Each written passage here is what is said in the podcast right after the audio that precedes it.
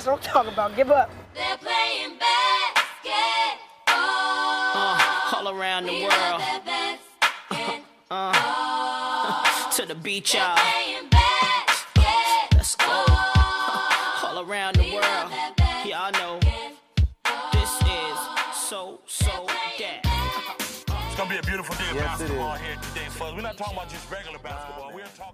Fala galera, nós somos a Dunk Diário, eu sou o Giovanni. E aí galera, eu sou o Rafael. Dunkers, enfim, chegamos às finais das conferências leste e oeste. As finais estão pegando fogo, mas as semifinais foram alucinantes, né? Não tem nem o que falar. A gente teve aí alguns paradigmas sendo quebrados, a gente achava que o Brooklyn Nets estaria lá. Na verdade, se tivesse na plena forma física, talvez estivesse, mas as lesões atrapalharam bastante essa temporada. Mas enfim, quem chegou lá é Atlanta Hawks, Milwaukee Bucks, Phoenix Suns e Los Angeles Clippers. Te surpreendeu, Rafa, o cenário de agora? Cara, quem em sã consciência iria imaginar que teríamos Atlanta Hawks e Phoenix Suns em finais de conferência nesse ano de 2021? Sem dúvida, inesperado. Cara, o ano é 2021. Vimos panela. Tem gente que fala que todo castigo pra paneleira é pouco. É pouco, né? é pouco. Então o pessoal não ficou É com, o pessoal ficou com dó, não. Não, tá? nenhuma. do, do, do Kevin Durant, em seus jogos heróicos. Pisar na linha no último lã. O pessoal achou que foi pouco. Falaram que é karma isso aí. É um karma E, não- e- e é, isso, e é esse mesmo o que merece time paneleiro. Sem dúvida. Mas, cara, o ano é 2021. Tivemos Brooklyn Nets. Ou 2020.2, né? 2020 barra, nossa, continuação. Temos Phoenix Suns jogando finais de Conferência Oeste. Temos Atlanta Hawks jogando final de Conferência Leste. Sei lá, depois que eu vi Cameron Payne sendo cestinha de um jogo de final de conferência, Nada, nada me surpreende mais, cara. eu já, agora, eu já nem sei se é basquete ainda que a gente tá a partir de agora o assistindo. 7x1 já é corriqueiro. Ah não, eu já tô só, tô vendo só a história sendo escrita. Sem dúvida alguma. Tem, é, é nariz sendo quebrado, é, é sexta no último com 0.9 segundos para acabar a partida. As coisas estão alucinantes. É Trey Young metendo 48 pontos para cima do do Milwaukee Bucks. Cara, insano, insano. E assim, são coisas que a gente realmente não dava para prever, porque é esse tipo de coisa que torna o NBA tão incrível, né? Essas façanhas de times que são considerados meio de tabela, ou até mesmo vão brigar por play-in, vão brigar por playoffs chegam em finais de conferência, surpreendem e mostram um basquete que a gente não tinha visto ainda, na verdade, durante a temporada regular. É por isso que a gente sempre, todo podcast, vai bater na tecla. Temporada regular e playoffs, duas coisas distintas, dois mundos diferentes, cara. Cara, playoffs é tão incrível que faz com que. Olha, olha o, que o, o que o playoffs, do que o playoffs é capaz. Ele faz com que armador All-Star seja taxado de pior amador da liga. E, e- Seja taxado de como que esse cara tá jogando foi parar aí. Exatamente. Como que um cara que não sabe arremessar, que tem medo de cesta, foi parar aí. E, Rafa, só É. complementando o que você tá falando, já que você já entrou nesse tema, pra quem é psicólogo aí, já pode mandar um direct. Tem vaga no time do Philadelphia para psicólogos, psiquiatra, qualquer tipo de trauma que você trate de, de pessoa, de, Exato, trauma de cara. cabeça, ou até tipo de coordenação motora mesmo, você é ortopedista, algo do tipo. E o Philadelphia tá contratando um time de peso aí para Cara, compensar. que absurdo. Cara, então, ó, continuando. O playoffs é capaz de destruir a carreira de amador. É capaz de fazer o pessoal esquecer aquele papinho de que, nossa, o Atlanta Hawks foi burro. Nossa, poderia ter selecionado o. Doncic e selecionou o Trae Young. Nossa, É. que burrice. Estranhamente, ninguém fala mais sobre isso. Pois é. Ninguém fala mais que o Atlanta errou na sua seleção de draft. Quem errou Que coisa, agora, né? né? E pois é, meu caro, é capaz de a gente ver Terrence Mann fazendo 40 pontos, enterrando em cabeça de Rudy Gobert, é, Playoff P tentando sua redenção. Cara, os playoffs são sensacionais. E, Gi, vamos começar falando sobre o jogo que tá mais fresco. Hoje é quinta-feira, dia 24 do 6. Né? Isso. E ontem nós tivemos aí ah, o primeiro jogo da final do leste entre o glorioso Milwaukee Bucks em De busca Giannis em busca de quebrar seus, suas barreiras Sem dúvida. rumo às finais da NBA contra um total despretensioso, total, Atlanta. total time de moleques liso Atlanta Hawks. E renegados, né? Vamos falar assim. Tem uns renegados. Cara, Moleque liso e renegados. olha que playoffs é capaz. Quem, quem imaginou que Danilo Gallinari Low Williams. Cara, Me impressiona mais o Danilo Galinari, cara. Quem imaginou que esse cara Absurdo. estaria jogando um jogo de final de, de conferência e jogando E bem? jogando bem, e sendo importante pro time. Não, ele é muito importante. Ele faz parte da rotação do, ah, do Atlanta. Ele faz jogadas individuais importantes. Ele tem recurso para isso. Mas é, assim, é só impressionante ver esses caras em ação num jogo de final de, de, de- temporada. Sem dúvida, Rafa. E é importante que a gente já comece citando sobre o Atlanta, porque o Atlanta ele apresenta pra gente um, um basquete que muitos agora dessa nova geração gostam de ver. Que é um basquete bastante amplo da linha de três, realmente. É um basquete onde eles conseguem expandir bastante a quadra, deixam os alas realmente bem abertos. E são alas bem eficientes, conseguem contribuir bastante da, do perímetro que é o próprio caso do Huerter, que está fazendo uma ótima temporada até aqui. O Bogdanovic vem somando muito para essa equipe, não começou muito bem, mas aparenta agora estar alinhado com a filosofia aí da equipe do Atlanta. E o próprio Danilo Gallinari, que quando ele vem para substituir um dos dois, acaba entrando muito bem na partida, contribui muito também do perímetro. É um jogador que no Oklahoma já mostrou que ele não podia ficar sozinho do de três, que ele da linha de três também que ele conseguiria contribuir bastante naquela, naquela parte, naquela zona. E agora a gente tem um cenário totalmente amplo onde o Atlanta é, jogando no perímetro, conseguindo fazer os seus alas abrirem e dando muito, mas muito espaço mesmo para Trey Young, Ice Trey. É, esse jogo tem encantado e dado muito resultado. O próprio Yannis Ante- Antetokounmpo não conseguiu solução para isso no último jogo, foi o melhor jogador da partida, ele e Drew Holiday fizeram ótimas partidas, partidas realmente excepcionais, mas o perímetro ainda está matando a equipe do Milwaukee, como matou também a equipe do Bucks no, no- perdão, na temporada regular, já foi claro isso, a gente já viu nas outras oportunidades. Então, a equipe do Bucks tinha, a gente até comentava um pouco antes, era um pouco mais perigoso para a equipe do Bucks enfrentar a equipe do Atlanta agora, porque parece que a equipe do Atlanta ela é uma equipe sem medo, ela não tem nada a perder, então eles ela nem- mete a cara. Eles nem sabem como que chegaram lá. Exato, então, é, é tipo vaca que em cima vier, do telhado, né? Só que que, é parece, parece que eles não vão cair, tem hora. Parece que a gente acha que os caras do céu é o limite, assim. Eles não estão nem aí se vão errar, errar o chute, É. não tem nem aí se eles vão arriscar uma jogada. Trocação de marcação é totalmente aleatória. A gente viu isso no jogo contra o Philadelphia, onde sobrou Trae Young para cima de Ben Simons ali na rotação que não era o que estava acontecendo durante o jogo. E ainda assim o Ben Simons pipocou, acho que ele se perdeu tanto ali que aconteceu isso. Então eu acho que isso está acontecendo muito, está confundindo muitas equipes. E esse sistema tem dado muito certo, Rafa. É, eu, eu, eu, acho, eu acho o contrário, Gi. Eu sempre penso que o Atlanta, tipo assim, ah, agora perde. eu assisti no Atlanta, tipo, talvez não contra o Knicks, né? Porque o Knicks, coitados, né? Eles nem sabiam o que estavam fazendo nos playoffs. Julius, Julius Randle teve uma atuação é, pífia, muito longe do que ele atuava, do que ele atuava na regular. Mas quanto Fila, cara, a cada partida eu falava, ixi, agora, agora perde, agora perde. Tanto que, né, conseguiu duas viradas incríveis na série contra o Fila. E ontem também foi um jogo em que ah, o Bucks, o jogo nunca escapou pro lado do Bucks, mas o Bucks sempre na frente, mostrando ter um maior controle da partida. Acho que faltando uns 4 minutos para terminar a partida, estavam 7 pontos para o time do Bucks. Eu falei, ixi, agora, agora o, o Hawks cai. E surpreendentemente, sempre, cara, Trey Young, 48 pontos. 48 pontos. Ah, 10, 48 pontos, 11 11 assistências. assistências, 7 rebotes. Cara, o- apenas o quarto jogador a fazer mais fazer 48 pontos ou mais em final de conferência. É, muito mal acompanhado ao lado de Jordan, é, LeBron James, eu vou esquecer o outro jogador agora. O Chamberlain. E o Chamberlain, boa de Isso. Cara, só isso. Apenas o segundo jogador, só ele e o Doncic fizeram mais de 45 pontos e 10 assistências. Eu acho no- que nos playoffs, é, se eu não me engano, ele acabou superando até o, tipo, o franchise player da equipe do, do, do Atlanta e já vem aí como tipo um dos o cabeça, né? Agora realmente, como a gente tinha citado, não tem mais como falar que foi uma escolha errada essa troca aí, sem dúvida. Sim, sim. Cara, Trae Young ao lado do, do os dois únicos jogadores abaixo de 23 anos na história a fazer mais de 45 pontos e 10 assistências num jogo de, de playoffs. Nos últimos minutos parecia que tipo que não ia dar certo as coisas pro, pro Hawks, algumas decisões erradas, alguns arremessos que não, que não deram certo, ah, rebotes ofensivos que eles conseguiram no momento em que o Brook Lopes, Brook Lopes esteve fora da, da partida. Sim.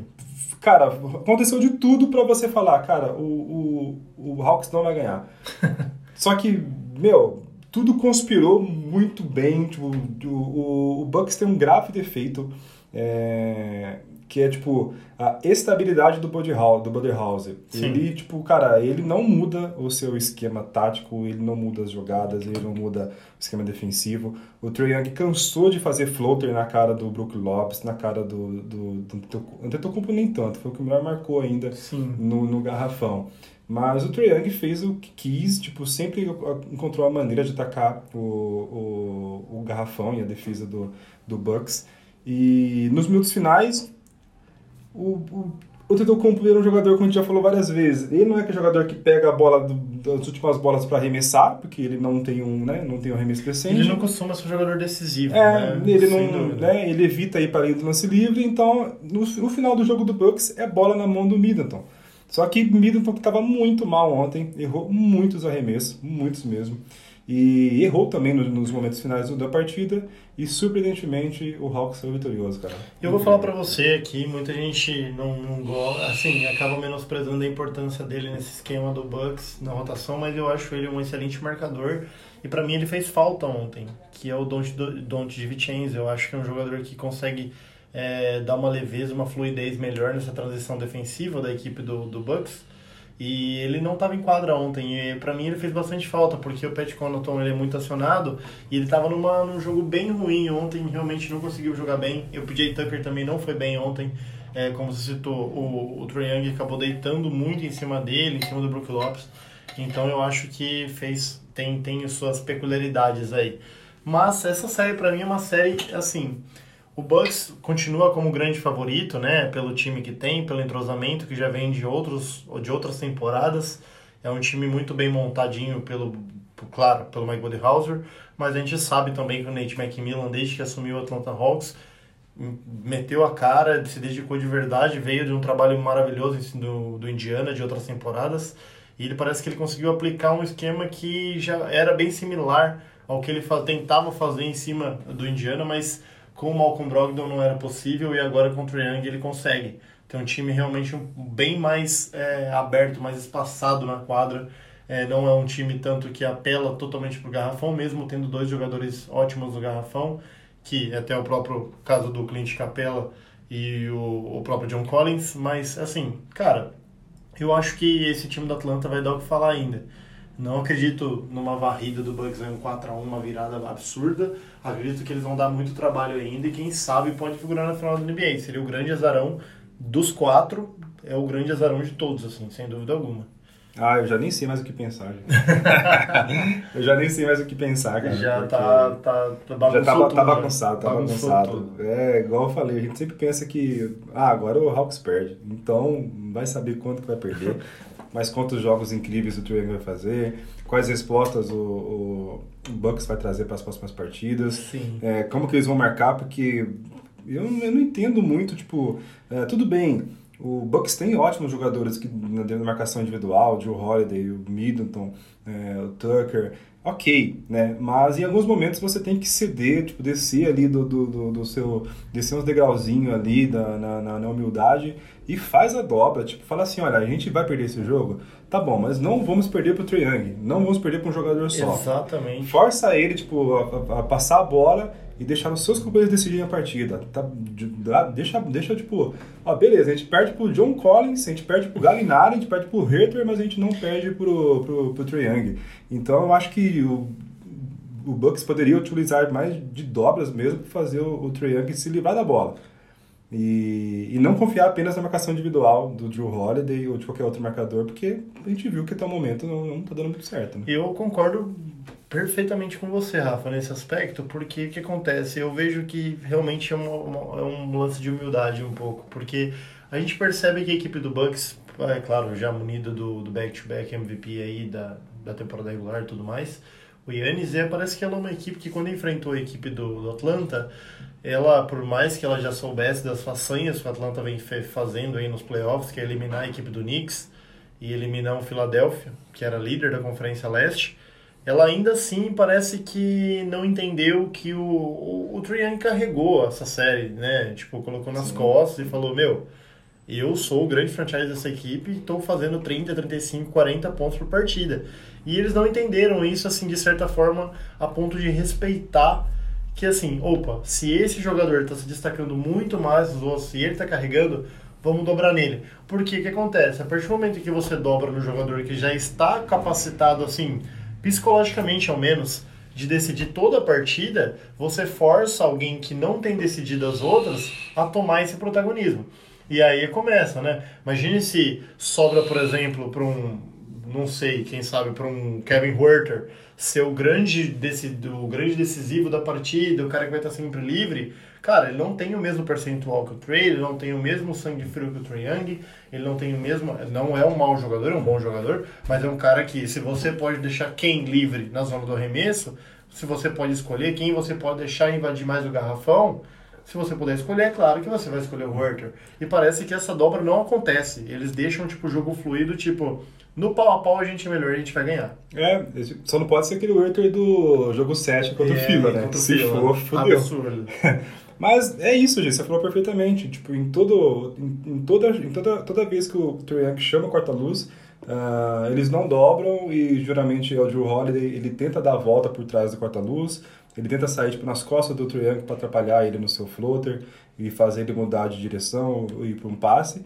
Só que ele tá, meio, ele tá muito adaptado a isso. É, eu lembro que até no podcast aqui, a gente comentou, eu, eu comentei isso, eu lembro, é, falando muito bem do Drew Holiday na marcação justamente do Trae Young. Isso. Porque ele tinha engolido o Trae Young numa partida de. Na única partida de temporada regular que eles se encontraram, Sim. o Drew Holiday fez exatamente o que ele tá fazendo nessa. o que ele fez nessa partida de ontem. Ele. Quando o Trae Young chamava o quarta-luz, ele saía junto ou saía por trás, ficava um pouco atrás do Trae Young, mas não saía dele, não aceitava a troca e contestava meio que, tipo, atrapalhava o arremesso do Trae Young. E o Trae Young tava se sentindo muito incomodado mesmo, não conseguia arremessar. Velho, mas nessa partida de ontem, Eu acho que eles até estranharam, né? Porque pelo que já tinha sido, que já tinha acontecido anteriormente, eles esperavam a mesma, a mesma atuação ou Sim. até mesmo o mesmo tipo de marcação e realmente não aconteceu. O Mike vai ter bastante trabalho nessa rotação, até porque é, amanhã já tem jogo 2 já desse, dessa É. série e promete, não tem, não tem muito tempo.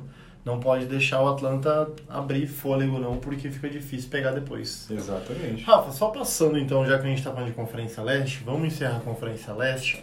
É, vamos passar também do jogo que o Atlanta eliminou a equipe do Fila, que a gente não chegou a fazer sobre o jogo 7. O último podcast a gente estava ainda analisando o jogo 6 desse, desse, desse confronto. E estávamos no jogo 6 das semifinais ainda. E assim, a gente tinha um cenário onde o Philadelphia deixou simplesmente a equipe do Atlanta virar consegue o empate, né? Consegue o, forçar o jogo 7, até num jogo onde o Atlanta talvez tenha sido até melhor na partida, mas o Philadelphia parece que um pouco mais de experiência, um pouco mais no, no, no individualismo ali de Joel Embiid e até de Tobias Harris conseguiu é, forçar o jogo 7.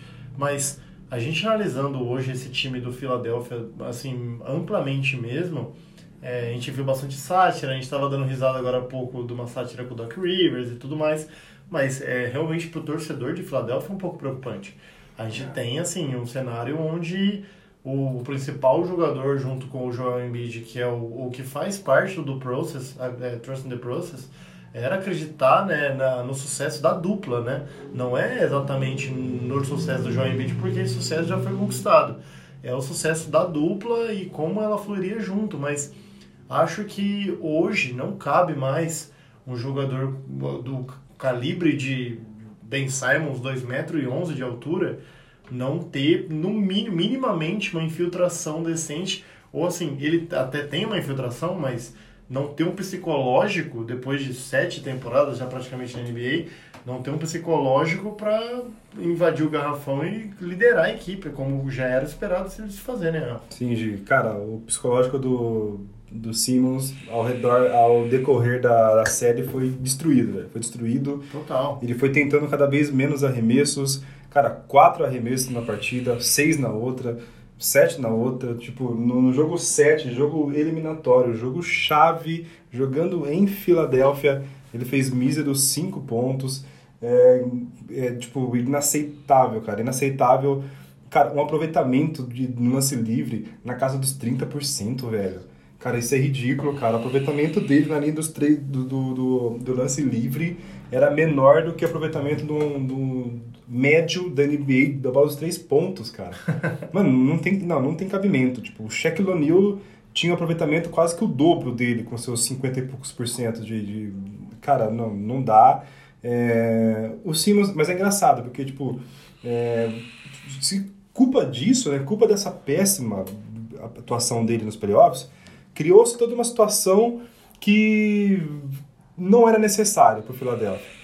Porque há uma pressão, tipo, de qual vai ser o destino do, do, do Simmons, se, se ele vai continuar, é, se for continuar, tipo, vai ser um clima bem, bem ruim, aparentemente, porque é, até após a eliminação, é, Embiid deu uma declaração bem, bem forte, assim, tipo, não isentando o Ben Simmons da, da eliminação, principalmente daquele lance que ficou... Cara, tem um lance que todo mundo viu aqui, que vai ficar marcado na história do, do Simmons, e enquanto ele não conseguir reverter, tipo, conseguir ressurgir, esse vai ser o lance que irão lembrar dele nos playoffs.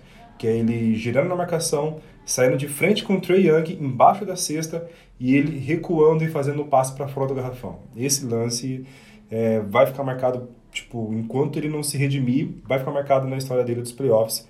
E o Embiid lembra desse lance na entrevista pós-jogo, fala que, olha, eu, o jogo desandou quando a gente trocou um arremesso embaixo da cesta por, uma, um, por um lance livre. Tipo, ele deixa bem claro que, uh, que a culpa foi do Simmons. É, os jogadores seguem um plano, tipo, e quando o plano não é cumprido, quando algum jogador tipo, sai fora, é, quebra mesmo. O Doc Rivers foi perguntado se o, Ben Simmons tipo, tem condição de ser um armador de, de um time campeão. Ele disse que não sabe responder, que não saberia responder aquela pergunta naquele momento, que não tinha condições de responder. Aí Ou você já seja, percebe como não que- passou, é, não passou um pano, não, não, não foi político de falar, não, veja bem, né, se ele melhorar aqui, ali, não, falou que, olha, eu não sou capaz de responder isso. Cara, foi bem tenso, e aí criou uma situação onde, tipo, ah, o Simmons vai ser negociado, só que, cara, a gente não pode ter a memória curtíssima também de achar que ele é um jogador ruim, né, porque ele não é um jogador ruim, ele é um jogador com um problema, que ele precisa resolver esse problema. Só que eu estava até vendo já no Twitter que tem vários e vários times, pelo menos 12 times da liga, que se interessam muito pelo Ben Simmons, caso o Philadelphia queira trocar. Porque ele não é um jogador, tipo, Até horrível. o próprio Miami Heat, cara. E não, eu, eu, eu gostaria de ter o Ben Simmons no Lakers, até porque, cara, eu acredito que ele vá resolver esse problema, né? Tanto que ele já declarou que não vai para as Olimpíadas representar a seleção da Austrália, porque ele disse que ele vai focar eh, em resolver suas questões. E eu espero né, que ele traga a solução mesmo, porque não dá. Tipo, do jeito que terminou essa temporada, se ele não trouxer uma resposta, o menino vai se afundar na, na carreira, porque ah, vai ficar marcado para sempre, né, Gi? A gente tem, tipo, um cenário que, além do lance psicológico, ah, o que pegou muito é que o torcedor do Philadelphia tem uma carga, parece que... ah, Na verdade, muitos já sabem, né? A torcida de fila é uma torcida um pouco chata, todo mundo já sabe, assim... Chata no contexto de, assim, uma torcida que cobra bastante, não é uma torcida que é conhecida por ter muita paciência... Teve que ser amplamente convencida quando teve o processo de não, a gente está buscando aí, a gente vai alinhar os franchise, o time passou por um período de tanque grande, a torcida foi forçada a uma paciência que ela não queria ter, e ainda assim agora tem um cenário onde, quando a equipe parece que, opa, conseguimos aí estruturar, estamos com um bom treinador, estamos aí com nossas estrelas talvez no auge, é, acontece que uma das estrelas não está, se mostra não preparada totalmente. Se mostra que realmente não alcançou o auge e aí destoa. Porque de um lado, o João Embiid vive o melhor momento da sua carreira, com números altíssimos, carregando a equipe do Philadelphia em muitos momentos, e de outro, Ben Simons com o psicológico totalmente abalado, não consegue produzir praticamente nada, fez 4, 5 pontos por partida nessa série, coisa absurda para um jogador do nível dele. E, e o reflexo disso é que não só a parte psicológica dele acabou abalando, mas também a torcida também perdeu muita paciência com ele. A gente viu vários torcedores queimando camiseta de Ben Simons, torcedores pedindo a saída dele do, do time, houve protestos em Filadélfia. Então, tipo, cara, realmente é um cenário tenso, assim, realmente é, tenso a palavra para descrever agora como vai prosseguir. Eu chutaria aqui que, assim, de forma imediata, acho muito improvável que a equipe do Philadelphia se mostre apta a negociar o, Ben Simmons até por suporte a ele, mostrar que tá lá amparando e tudo mais. Mas eu não descartaria em caso de uma proposta realmente válida, uma proposta decente, que o Philadelphia ainda não recebeu, mas a gente já percebeu que na temporada passada eles estavam aptos a liberar ele para ter o, o próprio Barba né, na equipe, então a gente já percebe que não é inegociável, assim como o Joel Embiid. É, a gente já percebeu que agora, nessa temporada, talvez ele seja ainda menos tipo, inegociável. Então, em caso de uma proposta realmente decente, uma proposta onde ofereçam jogadores de calibre e que possa somar, o peso de Joel Embiid vai pesar muito. O Joel Embiid é aquele cara que vai tipo assim, cara, não posso ficar aqui pra sempre, eu quero ganhar um título. A gente já percebe que ele é um jogador tipo de muita vontade. Então ele não vai se submeter a ficar esperando o Ben Simons encontrar um arremesso, encontrar aquilo. Então, talvez uma proposta decente tire realmente Ben Simons de Filadélfia. Agora, se vai chegar já é outra história, né? É. Cara, pior que nessa temporada o Embiid jogou tão certinho, né, velho? Foi absurdo. Ele teve o equilíbrio correto, tipo, ele não foi tipo, muito fanfarrão, ele se preocupou muito mais no, com o seu basquete, tipo, tava infalível nos arremessos. Eu acho que talvez o erro do Philadelphia foi ter terminado em primeiro lugar, tá ligado? É, Criou uma expectativa deu uma que, falsa esperança que eles que não, fazia estavam sentido. prontos pra corresponder a ela. Sem Tanto que a dúvida. gente comentava no início dos playoffs, no nosso preview, a gente falava, olha, o caminho mais fácil para as finais é do Fila. Porque o Fila pega um Washington Wizards fraquíssimo nas oitavas, Sim. depois pega um vencedor aí de Knicks e Hawks nas quartas, então já pode cravar o, o Fila na final da NBA. A gente tava falando isso, na final do leste, na verdade. Isso. E, pff, infelizmente, não foi. Infelizmente, pro torcedor do Fila, Do Philadelphia. a história foi bem diferente. Ah, sem dúvida alguma, né? Mas é isso, vamos, pro, vamos pra Conferência Oeste, Rafa? Vamos pra porque tem torcedores de Phoenix Suns aqui esperando esse momento. né? Nossa, Tão e- esperado o momento. O torcedor do Phoenix Suns tá em êxtase Tá em total. tá, tá, tá que nem aquele cara lá que tretou lá. tá porradeiro, tá Feelings tudo. in four, é isso. Não, e tem uns caras que tá. tem, um- tem uns caras sentando porrada também agora pra ver se consegue ter um destaque também, ganhar uns ingressos do Devin Booker. Você aí, viu? O cara ganhou ingresso pra final, cara. Não, não faz isso, Devin Não, Booker. Você- incentivou Você pra não tá ligado. Você não, é, que, você- é que você não é BR, cara. Se você. Pô, se fosse no Brasil, Se cara. você tivesse colado já num jogo de Libertadores, você ia saber que Você não, ia saber não o que incentiva, não incentiva isso que os caras metem o louco, velho. Mas olha, Phoenix Suns, incrível, Phoenix Suns, tipo, não tem palavras que definam, tipo, a não ser incrível, surpreendente, sensacional. Cara, sem Chris Paul, Sim. ah, Isso é mais surpreendente, na muito verdade. surpreendente, tudo bem, né? Do outro lado temos o Clippers sem, Sem o Kawhi. Kawhi. Só que esse mesmo Clippers sem o Kawhi eliminou o Utah Jazz, né? Exatamente. E, ou seja, é o melhor Clippers que poderia ser com a ausência do Kawhi. Só que da mesma maneira, o Phoenix Suns está sendo o melhor Phoenix Suns que poderia ser sem a sua principal estrela, sem ah, o Chris Paul. Incrível que as duas partidas foram muito boas, muito bem disputadas, nível técnico muito bom, Absurdo. mesmo sem esses dois jogadores.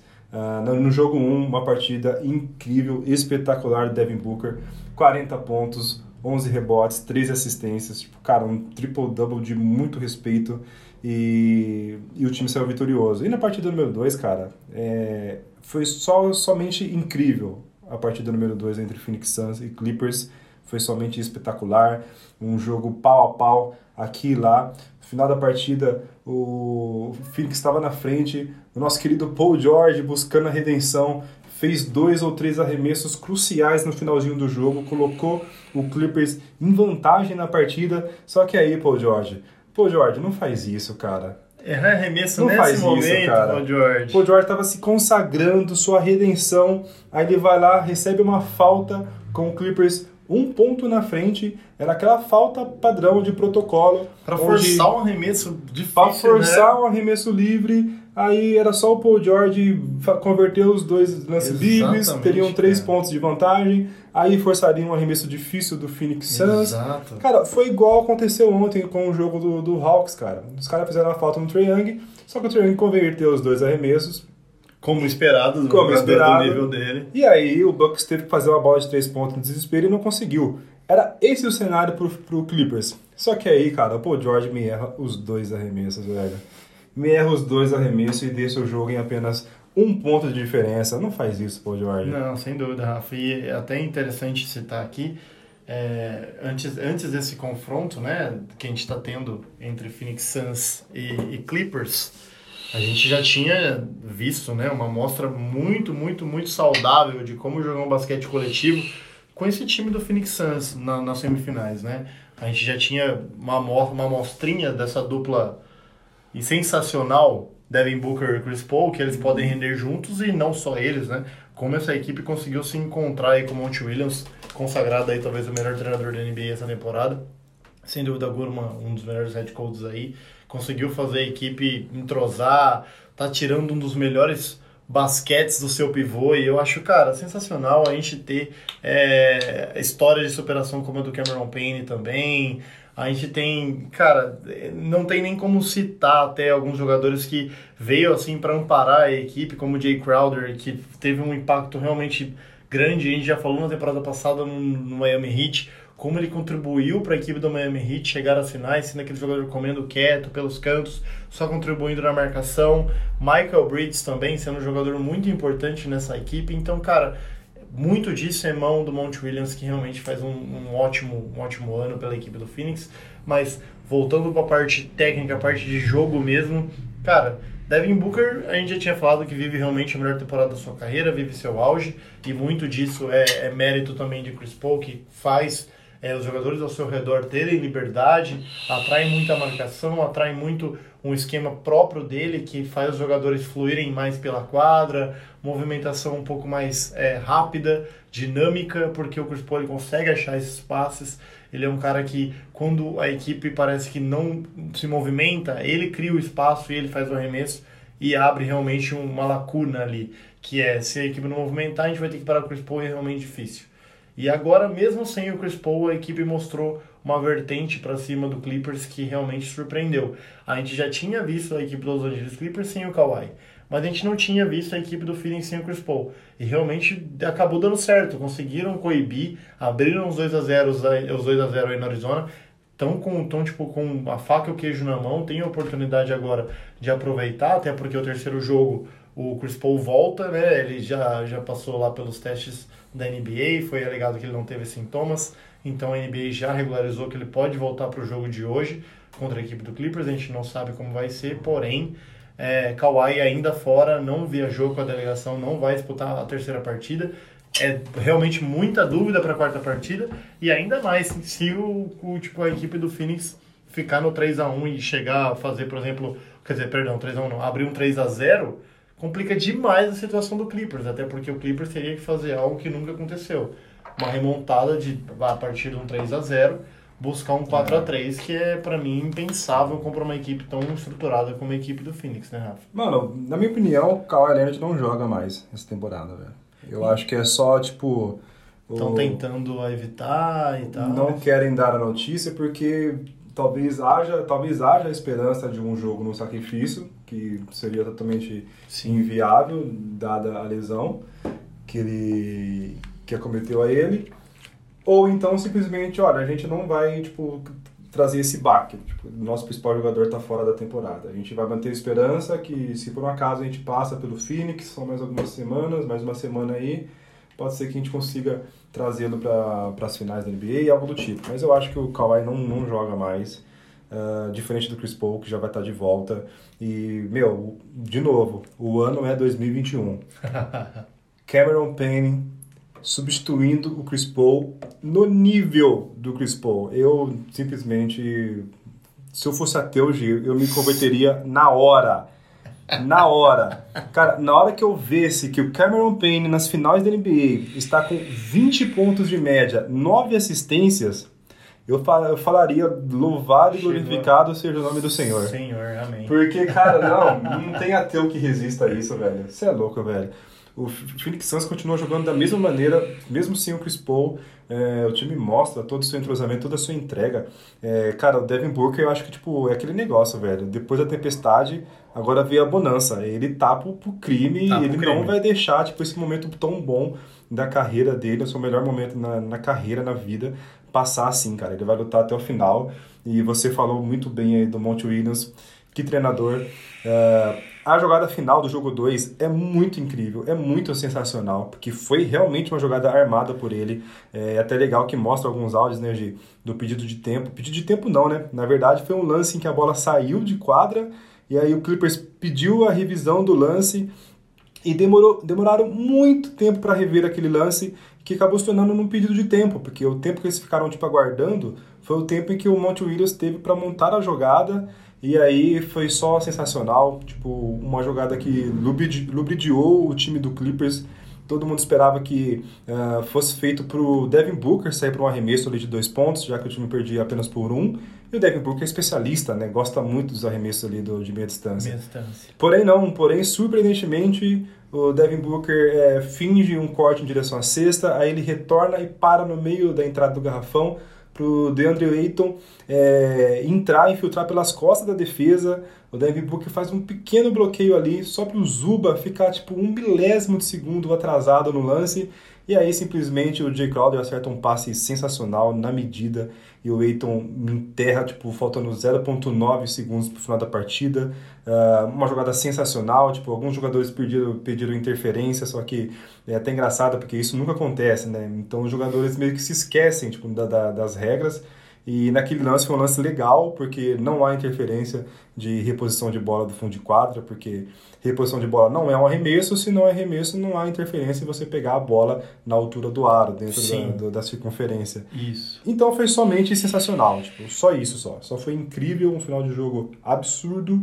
E agora, como você disse, Gi, nem tenho o que acrescentar. O Clippers que se cuide, porque Chris Paul voltando, é, a partida é hoje, inclusive, galera, às 10 da noite. É, com o Chris Paul voltando, se esse Phoenix Suns abre 3 a 0 meu velho, já era. Esquece, porque o Phoenix Suns não vai deixar escapar. E se Phoenix Suns for pra final, eu já nem sei o que eu faço mais da minha vida. Eu Tem que comprar uma camiseta do Phoenix e. eu tenho que comprar uma camisa do Phoenix, só que do Cameron Payne vou comprar. Do Payne. Sem dúvida. E assim, a gente lembra bastante desse segundo jogo porque ele foi realmente marcante, né? Um game winner absurdo no buzz beater, totalmente mesmo, quase praticamente, porque faltava menos de um segundo, né, pro, pro final do jogo. É, por mais que não tenha encerrado a partida nesse lance, foi realmente um, um, um estrago realmente tremendo que foi ocasionado ali, principalmente psicológico na equipe do Clippers, que não esperava uma ponte aérea ali total ali do Nossa, DeAndre Ayton, uma jogada totalmente orquestrada ali para o Monte Williams. Mas mérito também ao Devin Booker pela, pela parede que ele fez, pelo screen, né? Não foi 100% eficiente, mas foi o suficiente para que o próprio DeAndre Ayton conseguisse sobrepusesse, é, sobrepujasse ali o, o Zubat e, e cravar na cesta. Mas a gente também lembrando que no primeiro confronto a gente teve um triple-double absurdo de Devin Booker, de 40 fucking pontos e 13 rebotes, 11 assistências, realmente um jogo assustador que a gente se perguntava como viria a equipe do Phoenix pelo primeiro jogo nos playoffs ali sem o Chris Paul e mostrou que mesmo sem o Chris Paul, o Devin Booker vai puxar a bandeira e não vai deixar essa peteca cair. A torcida do Phoenix nunca esteve tão alvoro- alvoroçada como está agora, até porque com a volta do Chris Paul agora as chances de, de, vitória do terceiro jogo talvez aumentem ainda mais. Então, se abrir 3 a 0 aí Ah, acho que entornou o caldo, hein, Rafa? Esquece. Acho que se tem um ponto positivo pro torcedor do Clippers ter um pouco de esperança, é que no jogo 2, o Clippers colocou o Patrick Beverly em cima do, do, do, do Booker. Quebrou o nariz dele. E digamos que deu uma quebrada no ritmo do Devin Exato, Booker. literalmente. Deu uma boa de uma quebrada, não só no ritmo, mas também no nariz. Mas tirando essa parte bizarra, né? Bem com a assinatura do Patrick Beverly. é, eu sabia que você ia fazer isso, cara. Tava muito. O Giovanni tava procurando a maneira de derrubar, De derrubar o celular. É, ele É encontrou. Pelo menos um copo, agora não tem mais copo furado. não foi o copo furado. Não quebrou nenhum copo. Exato. Cara, o Patrick Beverly marcou, dentro do possível, marcou bem o, o Devin Booker, o incomodou muito. Ele não conseguiu ter a mesma produção que teve no jogo 1. E talvez esse seja um ponto que, olha, beleza, talvez nós encontramos um cara para marcar ah, o Devin Booker e incomodá-lo, pelo menos, para ele não fazer 40 pontos e 11 assistências de novo, né? Porque se for assim toda a partida, é balbal mesmo. Mas muito provavelmente aí com o não retorno do Kawhi, o Clippers está em o Clippers está em, mau, em maus lençóis e eu cravaria muito aí um Phoenix Suns para ser favorito nessa série, diferente da outra, né? Porque a gente acabou de comentar que na série do leste a gente não consegue cravar, né? Tipo, um favorito entre Bucks e, e Hawks, porque é, tudo pode acontecer. Eu acho que no- nessa série do, do oeste tá muito pen- pendente pro, pro Phoenix Suns. gente. Não, sem dúvida. Parece que a faca e o queijo já estão na mão. O jogo de hoje é predominante, assim. Vamos ver como o Chris Paul volta, né? Por mais que não, não foi uma lesão, não é algo que vai tirar dele o ritmo, até porque ele não teve os Não sintomas. teve sintomas, ele né? não Isso é teve bom. o Covid e tudo mais, então ele já estava vacinado e tudo mais. E ele deixou muito claro também todo o esquema de que está apto para o jogo, a NBA liberou e ele está para o crime hoje. É. Agora, a gente sabe também que es- essas peculiaridades acontecem, né? Tipo, o Phoenix jogando sem o Chris Paul, ele teve que criar armas que o Clippers ainda não conhecia. E realmente foi algo que pegou o Clippers desprevenido, assim, de certa forma, era algo novo para a equipe do Los Angeles Clippers e realmente surpreendeu. Agora, dessa forma, agora o, Clip- o Phoenix volta a jogar da forma que sempre jogou.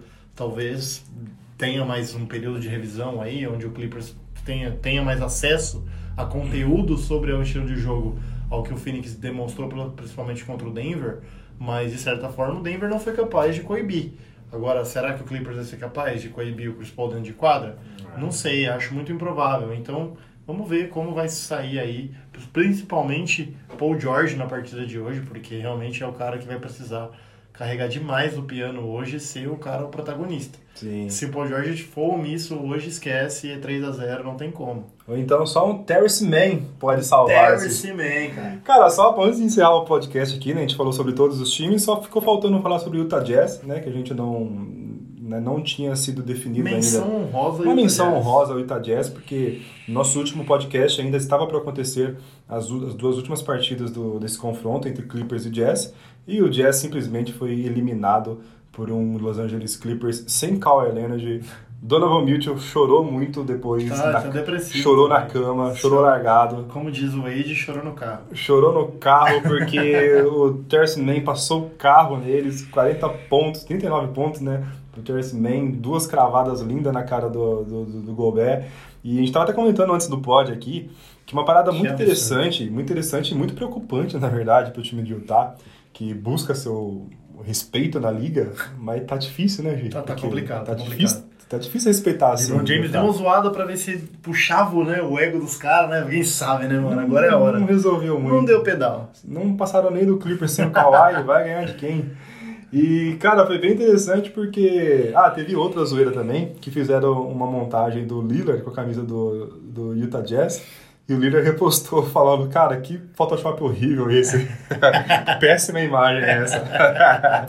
A gente já sabe que bom, a gente não sabe se o Lillard continua em Portland, mas no Utah ele não vai. Utah ele não joga.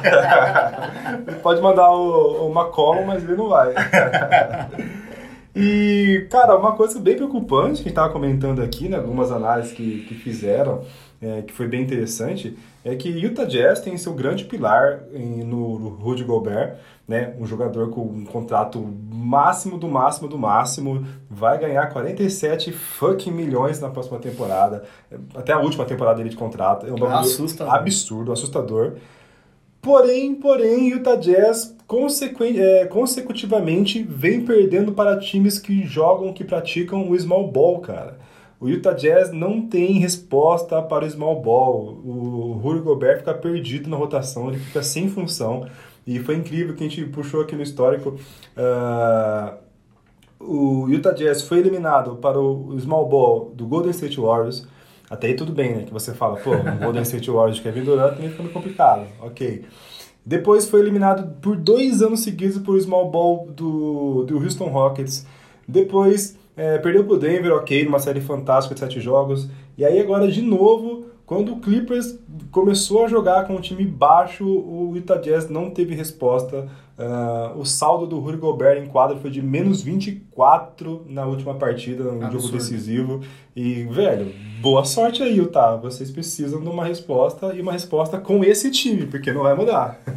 E engraçado que, aí, diferente da equipe do Dallas, que pinicou com o treinador, é, ambos separaram os caminhos aí, porque provavelmente eles falam, eles, o Dallas se acha o time a ser o próximo campeão da NBA. E eles simplesmente pegaram o- a equipe do, do Utah, já tenciona renovar com o Snyder aí e acha que esse é o plano. Sim. E assim, cara, eu adoro o trabalho do Snyder, acho ele um bom treinador, realmente, vem da universidade. Ele é um treinador vem é, muito ensinado pelo Coach K, é um treinador que tem passagens aí realmente é, relevantes. Porém, sei lá, eu acho que não tá dando pedal. O Boston Celtics até ele acabou assinando aí já com um novo treinador.